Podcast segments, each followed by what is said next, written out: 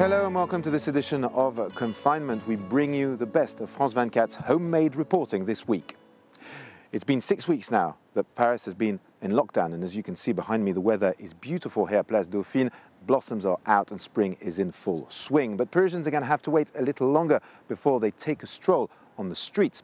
Deconfinement has been announced for the 11th of May, but it will be a long, step by step process, and the government hasn't yet decided how to go about it.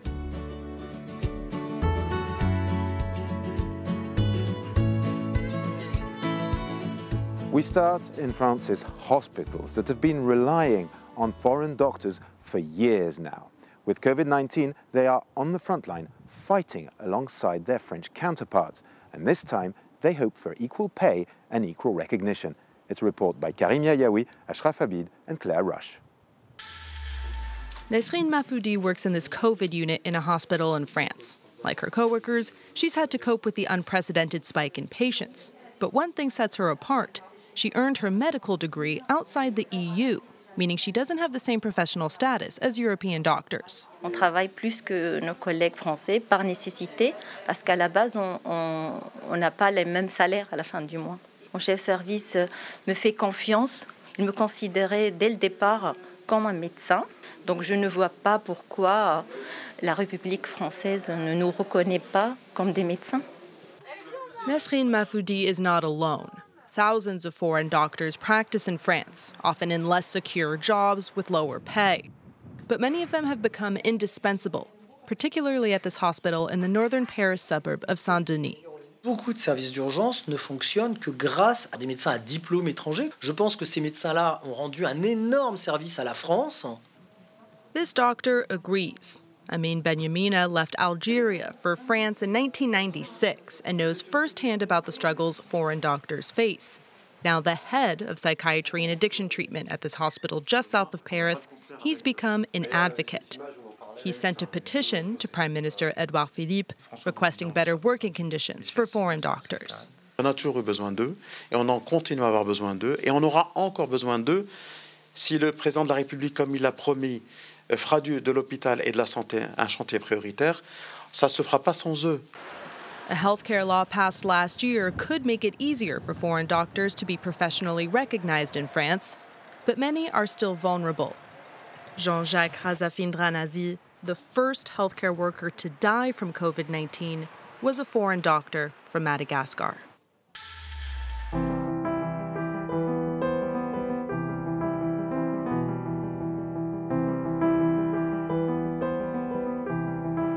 Streets in Paris's famous Quartier Latin are usually bustling with life. This is where students come to have something to eat or to buy books. Paris's famous university, La Sorbonne, is only a couple of blocks away, but that is closed at the moment. So are all schools in France. They will reopen gradually starting on the 11th of May. In the meantime, homeschooling is the rule, but there are major inequalities between pupils whose parents have been to university and those who don't even have a laptop to work on. It's a report by Hanan Saidani and Yena Lee.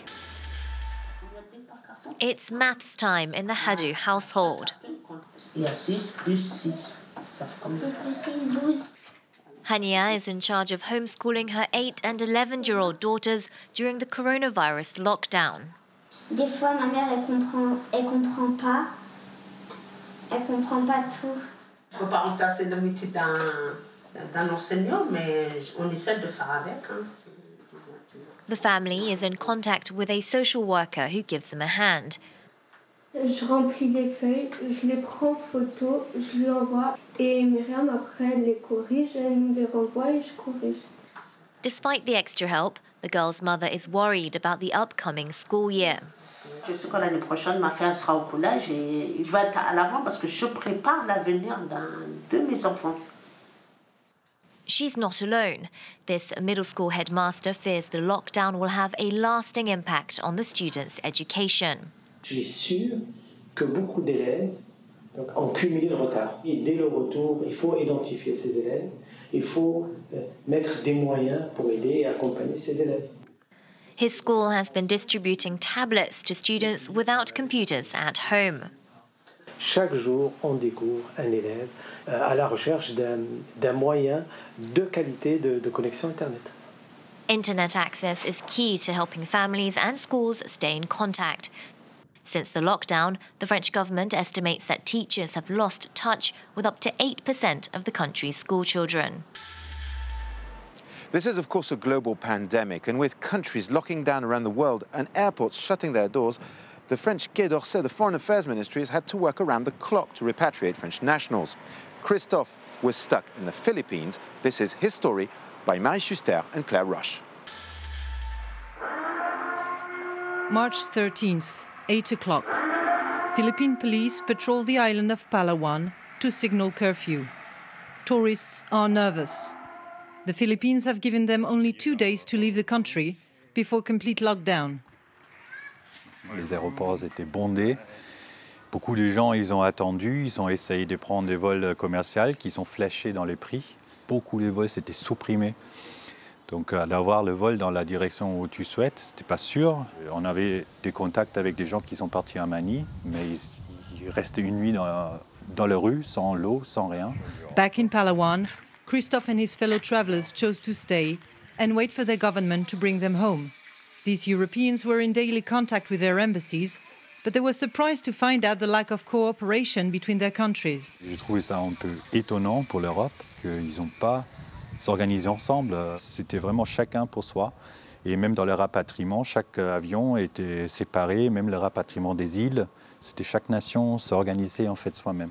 Christophe waited four weeks before receiving an email confirming his flight back to Paris.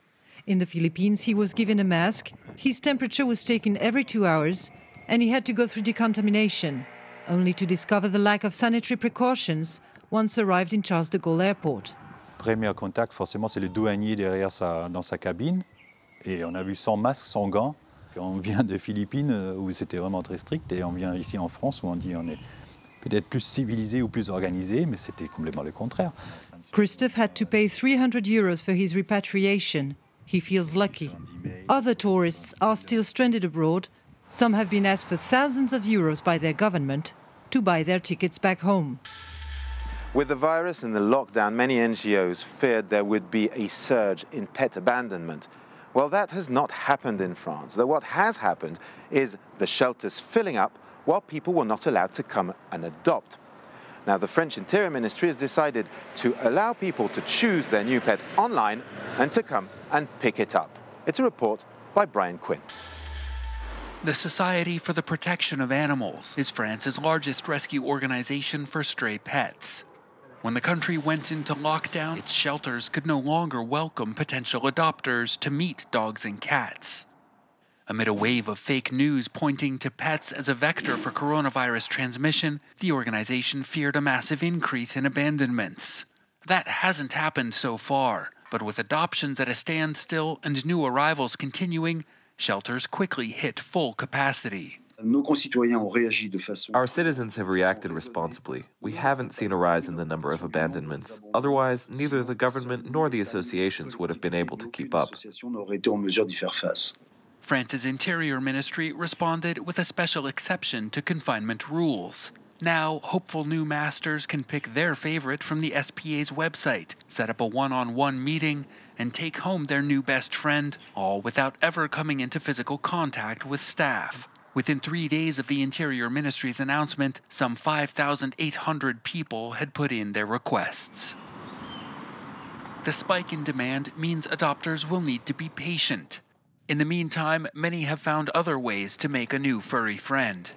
Emprunte mon toutou, French for Borrow My Doggy, is a website created in 2017 to connect dog owners short on time with dog lovers short on dogs.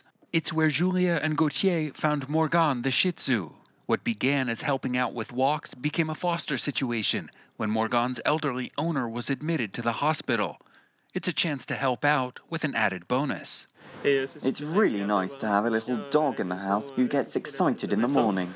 Morgan's owner is now in recovery and she'll be going home soon. But as France's confinement drags on, the number of animals seeking new homes is likely to continue to mount.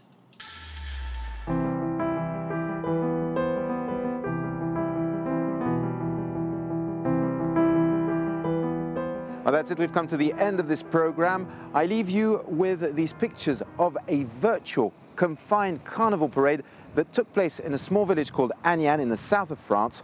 Thank you for watching. Stay home, stay safe, and stay tuned to France 24.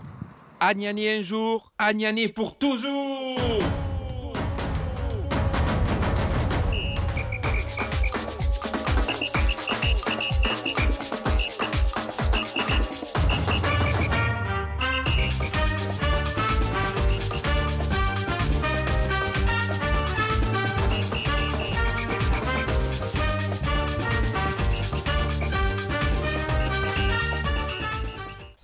Before the current crisis, pandemics have cropped up again and again, sometimes decimating entire populations.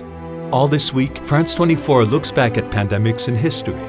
The Plague of Athens, the first ever recorded pandemic. Une ville, une contrée, assaillie par l'épidémie, perd ses critères. Une épidémie met en cause tout le genre humain. The Black Death, which swept across Western Europe. Cholera, which ravaged Asia before invading first Russia, then Europe. Spanish flu, the scourge whose origins are still unclear today. La grippe s'est transmise très très facilement dans les tranchées et la deuxième vague a été plus mortelle que la précédente.